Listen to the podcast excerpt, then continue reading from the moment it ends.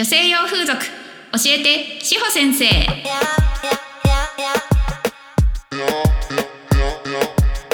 この番組は女性用風俗に興味がある方たちが楽しく心地よくご利用いただくために講師と運営の両経験がある志保先生が超個人的見解で惜しみなく情報をだだ流しし女風業界をまるっと盛り上げたいラジオです。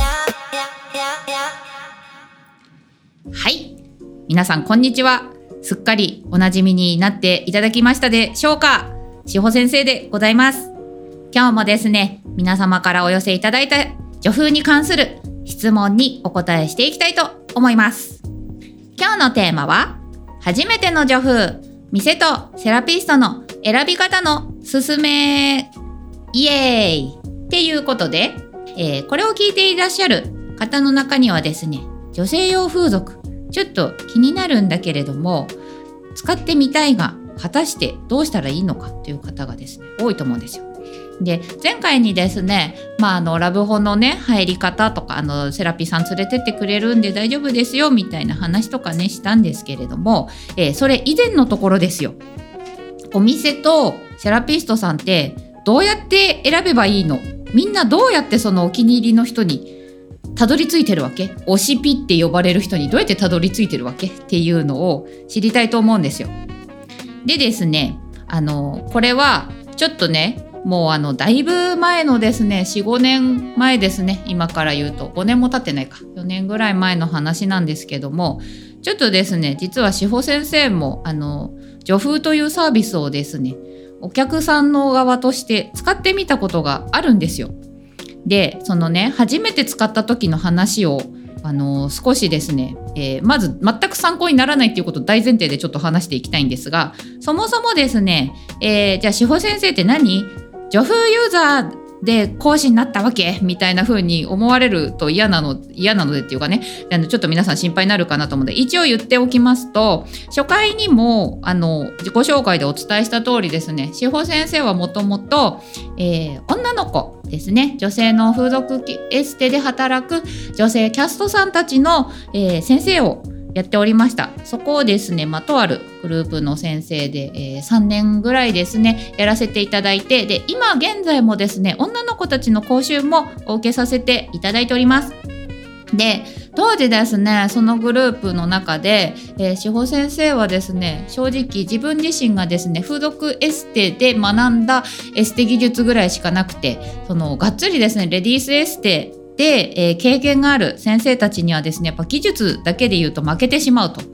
いうところで、えー、どうやって講師としてのね自分が勝ちに行けばいいのかというね揺るぎないあの立ち位置をね作っておかないとこれは稼げなくなるぞという危機感を持ってまして。でそれをですね考えた時にあのあ一度これはお客さんの気持ちを味わってみようかなっていうふうに思ったんですよ。っていうのは女の子からの相談で、えー、結構ねやっぱ成績がこうちょっと安定しない子とかですね、えーと、本指名さんっていわゆるリピートのお客様。とかがですね帰ってきたり帰ってこなかったりとかっていうので、まあ、そこのいわゆる本私率リピ率リピート率っていうのを上げてほしいっていうのがまあお店からね講師への依頼になってくるわけですがそこを、えー、改善できる講師さんっていうのがなかなかいないと。でどういうことかっていうと、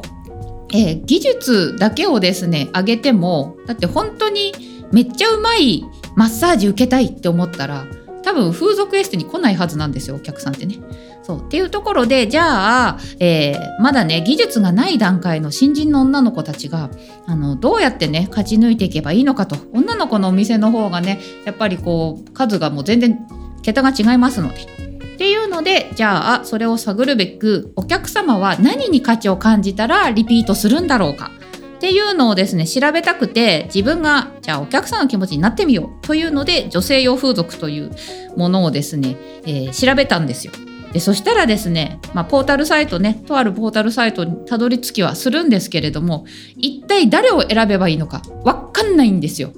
でまあ、あの当時ね今よりはお店の数少なかったと思うんですけどそれでもやっぱね見れば見るほどわからない。で写真だけで見てもえ、ー、とね女風の男の子たちの、まあ、パネルって呼ばれるプロフィールの写真ですね女風の子たちのパネルって、えー、大体みんな服着てるんですよ。で、えー、志保先生はですねもう完全に、えー、頭の中におじさんを飼っておりますので、えー、これからエロいことをするやつの予約をしたいんだよ。っていう時にはですねなんで服着てるんだろうってずっと思ってまして選べないんですよ。体型がよくわかんないから。っていうのであのまずよくわかんないとか。あとはなんかまあモザイクかかってるけれども、えー、体つきがねなんかこれはあくまで私の好みですよ。あのボヨボヨしてないといいなみたいなつるっとしてるといいなみたいなのがあるんですけれどもなのでまあ顔はねモザイクでもいいんですけれども、えー、ね、そのじゃあキャラクターがねちょっと話ができる人がいいとかあの頭あんま悪くない人がいいなとかねいろいろあるわけですよ。っていうのでそういうのをあの見れば見るほど分かんなくなっちゃってですね。当時ですねその働いてました先にね言いました風俗エステのですね、えー、スタッフさんがあのめちゃめちゃ風俗が好きでですねすんごい風俗の検索の仕方が超上手な人がいまして相談したらもうなんか誰選んだりか分かんなくなっちゃった私女風行きたいのにっていうのを言ったらですね僕一緒に選んであげますよって言ってあの、これまあ時効だから大丈夫だと思うんですけれども、えー、会社のパソコンを使ってですね、えー、2人並んで、えめちゃめちゃその調べてくれるわけですよ。でそのポータルサイトなんかこう志保先生が見つけられなかったらサイトで見つけてくれてであの身長何センチぐらいがいいんですかとか年齢どれぐらいがいいんですかとか体型どんな人がいいんですかみたいなのでこう絞り込んでってもらってでその中で一つのお店にたどり着いてですねなんかここのお店すごい親切そうで良さそうだなみたいな感じになりまして。で、えーと、そこのサイトを見てたんですよ。ちょっと待ってくださいね。ここ今 三味線？この撮ってる撮ってるところの都内某所がですねえっ、ー、とこの近くにですね三味線の教室があるみたいでなんかずっと今喋ってる間ベンベンベンベンベンってなんか勝手に BGM えー、ここ実はですねこれ今志保先生一人でやってるんじゃなくてあの志保先生のプロデューサーがいるんですけれども、えー、志保先生 P ですね がなんか勝手に音入れてんのかなと思ったら違うんですよ。リアルの三味線 があの生演奏で入ってきてるんですけどこれじゃもうこのまま喋りますねこの三味線に乗せて入ってどれぐらい入ってくるのか分かんないけど三味線が。じゃちょっとなんだっけ？もうダメだ。うんとなんだっけ？あそう。でじゃあそのねとある親切そうなあのお店さんにたどり着きましたと。でまあ上から見ててまあ上ね上位パネル上位に出てる人が大体人気がある人っていうのがねこれお店によっても違うんですけどある程度在籍人数いる店だとそのはずなんですよ。で、それで、あのー、見てて、で、上位にいる人で、あ、なんかすごいこの人イケメンっぽくない？みたいな感じで、で、この人ちょっと志保先生好きそうじゃない？みたいな風に、そのスタッフさんも言ってくれてですね。でその人にしようと思ってであ写メ日記書いてる。どんなの書いてるんだろう？と思って見たんですよ。そしたらですねなんかめっちゃポエムみたいなの書いてて私もポエム書く人本当にこれ個人的な私の要望なんですけどポエム書く人が本当嫌なんですよ。男でポエム書く人が本当に嫌なんですよ。2回言ったんですけど。でなんかそれを見てすごい丁寧に書いてるんですよ。すごい丁寧に書いててあの普通にブランディングとして見たらめっちゃ上手に書いてるんですよ。今こう裏方になった今で言えばその売り方は全然ありなんですけど当時お客に自分がなろうとしてる一個人の司法先生ですよ。それはもう絶対嫌だったんです。でそれを読んでスタッフさんとちょっと一緒に固まってなんかあの気持ち悪いねってねあのその人には申し訳ないんですけれどっていう感想を我々は思いましてじゃあ気持ち悪くない人探そうってなりましてですね。で同じお店の中であのあちょっとこの人もいいんじゃないっていう人でその人の写メ日記を見たらポエム書いてなくてですねでツイッターも見たらあの端もちょっと面白そうなので私明るい人が好きなのでちょっとこの人にしてみようみたいな感じで、まあ、たどり着いたっていうね。だから、まあ、どうやって探したかっていうと、えー、風俗好きの風俗店のスタッフさんに、えー、お願いして、一緒に調べてもらった。なので、これは、あの、一般の女性の方にですね、何一つ参考にならない選び方なわけです。ではそれを踏まえまして皆様にとってですねどういう調べ方したらいいのかっていうのをちゃんと、えー、役に立つ情報を今から話します。前置き長くなりましたけどね安心してください。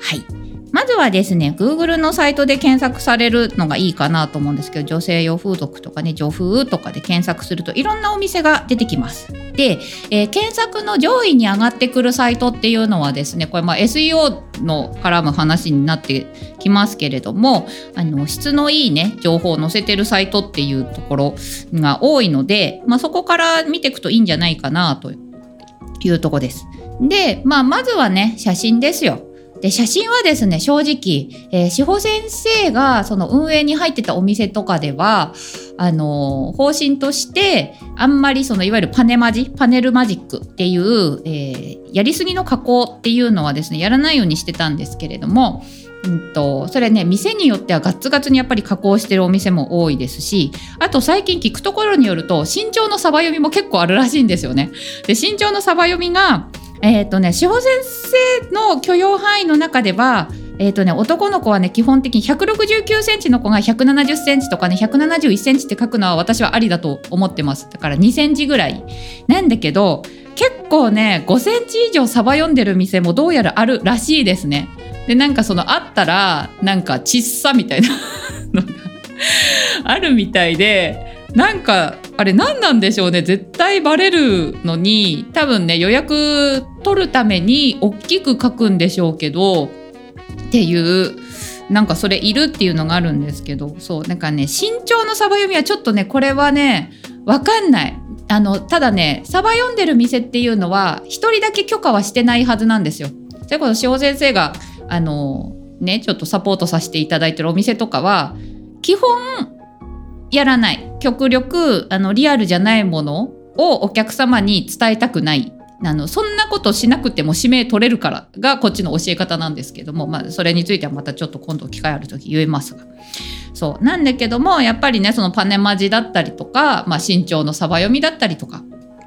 っていうのはですね、えー、やはりその初回のね指名取るためっていうところで、まあ、そういう企業努力ではあるんですけれどっていう店はあるわけですよ。でそれ見抜くのはねちょっとなかなか難しいんですがパネマジはね結構見抜けるかなと思います。っていうのは、えっ、ー、とね、在籍の写真プロフィールにあるそのパネルっていうね、えー、決め決めてる写真ですよ。まあ3枚4枚ぐらいあると思いますが。あのそれ以外の写真をですね見るっていうのは例えば写メ日記っていうねブログだったりとか、えー、ツイッターっていうのであのその人自身のねお顔とか雰囲気とかを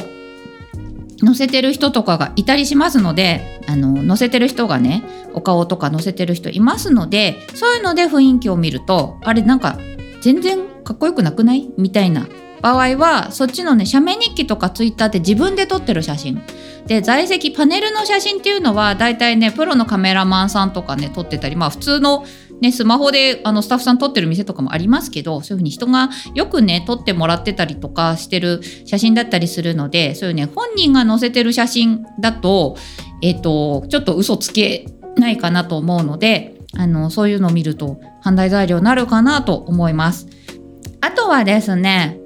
うんとそうお店のコメント店コメって呼ばれるものなんですけどお店からのあの紹介文言ね、大体書かれてると思うんですがそれがねちゃんとしっかり書かれてる店かどうかっていうのは見た方がよくてそれはねどういう判断基準かっていうと店からセラピストに対してどれだけこの子を売ろうとしてるかっていう店の姿勢が見えます。で志保先生が運営に入ってた時はお店でですね基本400字を基準にして、えー、みんなのアピールを書くっていうのとあと志保先生がやってたのはデビュー時の見せ込めとちょっと入ってからちょっとしてからでお客様の口コミがいただいてからの見せ込めっていうのを、えー、書いてたんですよ。でだんだんねあの半年以上経ってもう実績できてくるとあのデビュー当時にねできなかったこととかが、えー、できるようになってくることかね講習受けたりとか。するので、まあ、そういうのもお客様にからいただいた口コミ見つつあとは話してる印象とかで変えてったりっていうのをしてました。で女性のお客様はねやっぱりそういうのちゃんと読んでくださる方がすごく多いなっていう印象なので、うん、なんかそういうので店がねちゃんとこう情報を伝えようとしてるかっていうところで店の質とセラピストの質っていうところがねあの見極める基準の一つかなと思います。であとはまあツイッターがね大体こうこの業界女風業界っていうのはね営業ツールになってますので、まあ、ツイッター見てみてね、えー、女風サービス使うためにツイッターのアカウント作るお客様っていうのもね多いんですけれどもでそこで、まあ、DM で気になる人とやり取りしてみてねえー、写真の見た目ですごい印象いいなと思ったんだけども話し方がなんかすごい偉そうとかねなんか感じ悪いなって思ったらそれちょっとやめた方がいいです。した感じが、えー、感じいいなとかこの人なんか私と乗り合うなっていう人だったら多分そこで外しません。っていうのを判断基準としてちょっと選んでみていただけるといいんじゃないかなというふうに思っております。はい、こんな感じで答えになっていますでしょうかそんなわけで今日は三味線の音に乗せてお届けしました。えー、この番組への質問や感想は概要欄に貼ってあるフォームからお送りください。この番組と志保先生ツイッターのフォローもよろしくお願いします。それでは皆さんが女風ライフを楽しめますように。